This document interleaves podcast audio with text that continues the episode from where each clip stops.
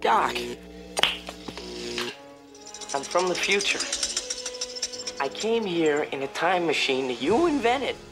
Now I need your help to get back to the year 1985. This is Back to the Futures, week seven on the Hammer Dot Bet. Smash the like, sub to the channel, sub to the podcast. I am Pat Mayo. I am with Geoff Fienberg, and Tim Anderson, who are going head to head in a season long duel of who can make the most money ROI style in terms of betting futures week after week. I don't remember who went first a week ago. Tim, Geoff I think did. Geoff. So it's you. You're batting leadoff here. I am. Uh, that's a lie. Geoff went for. I went first last time. All right. And so then Geoff Je- took. You, uh, you go lie. first again. Okay. Making the Seattle Seahawks to make the playoffs. They're plus eight hundred. I recommended this to you. I recommended this to you two weeks ago on the show at sixteen at plus sixteen hundred. Okay, but you know what? I'm going to get on it now before it gets even shorter. Uh, plus 800.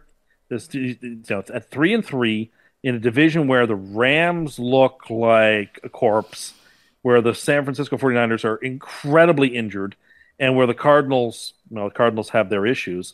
Um, the Seahawks are in a decent spot here to rack up wins in an NFC that's soft. I mean, if- between all these overachieving teams in NFC, one or two are going to fall back, and the Seahawks are just in a spot to win like nine games and make the playoffs. So, like, they're four, I think they're fourteen to one to win the division. If you liked that better, go ahead and put that in. I don't think that's a terrible bet, but they've already lost at least one game in division, so it's like eh, I don't know if I really want to go there. Um, I think eight hundred plus eight hundred is a nice value bet on the Seattle Seahawks to make the playoffs. Uh, so that is where I'm recommending this week. Okay, so plus 800, taking a swing here, Geoff. Are you going back to there? Are you trying to hit a bomb here or are you trying to get a sacrifice bunt?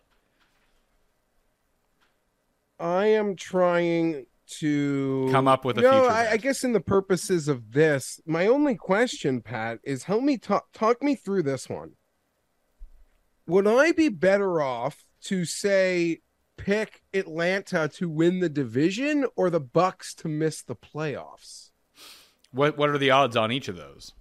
Well, the Bucks to miss the playoffs is six to one, Okay. and Atlanta to win the division is uh, bu- bu- bu- let me get it back here. It's plus six fifty or seven hundred.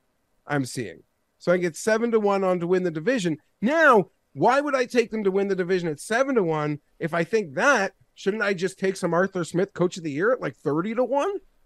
Uh, maybe that that is most definitely on the table. Although you have mitigating factors here. If the Giants, I mean, everyone's talking about Philly undefeated and all this stuff. Like the Giants could still theoretically win the division if that happens. Brian Daboll's the coach of the year. Mm-hmm. Yeah, he's four to one, and if the if the Jets make the, the playoffs, Sal. Saleh could end up winning Coach of the Year. I agree with you that Arthur Smith's going to have a great year. Seven to one. Is there a way that you can parlay those together?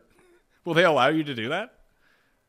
I don't believe it. Um. because I mean, we're th- the Atlanta's three and three right now. If the Bucks miss the playoffs, yeah, they would have the best chance to win the division. Doesn't mean the Saints won't win the division either, though.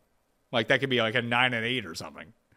I am going to take the Bucks to miss the playoffs. Six to one. I was looking at it, thinking about it at the beginning of the season. It was like plus five twenty five. And I, I, tomorrow I could see one 30 second Brady clip and hate this bet in three hours. I mean that because I'm so flippy floppy with Brady at this moment. But as we discussed on the show earlier or on on the Point Spread show over at Mayo Media Network, we're watching a man go through a midlife crisis, and his race card bet is probably the best in the world. But there's a lot of weird shit going there, and he's not all in because he's going to parties on Friday night. Just trying to see it right now. As it stands in the NFC playoff picture Eagles, Vikings, Bucks, 49ers, 1, 2, 3, 4. Then you have the Giants, Cowboys, and Rams are the next three seeds. But the Rams are 3 and 3. They're the best and have all the tiebreakers of the 3 and 3 teams. Then you have Atlanta, Seattle, and the Packers right behind them, also at three and three. Then you have the Saints and the Commanders and the Cardinals and the Bears at two and four. I would say out of those teams, the best ones who have a chance to rally are probably the Saints and Cardinals, just based on the divisions.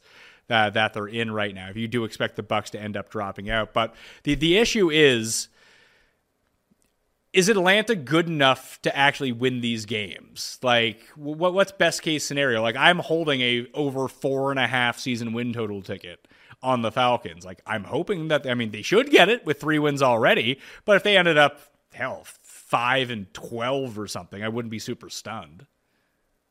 So I, I like your bet to miss the playoffs. I just they could. I do think that there's a chance that the Bucks could go like eight and eight and nine and win that division. Like if worse came to worse.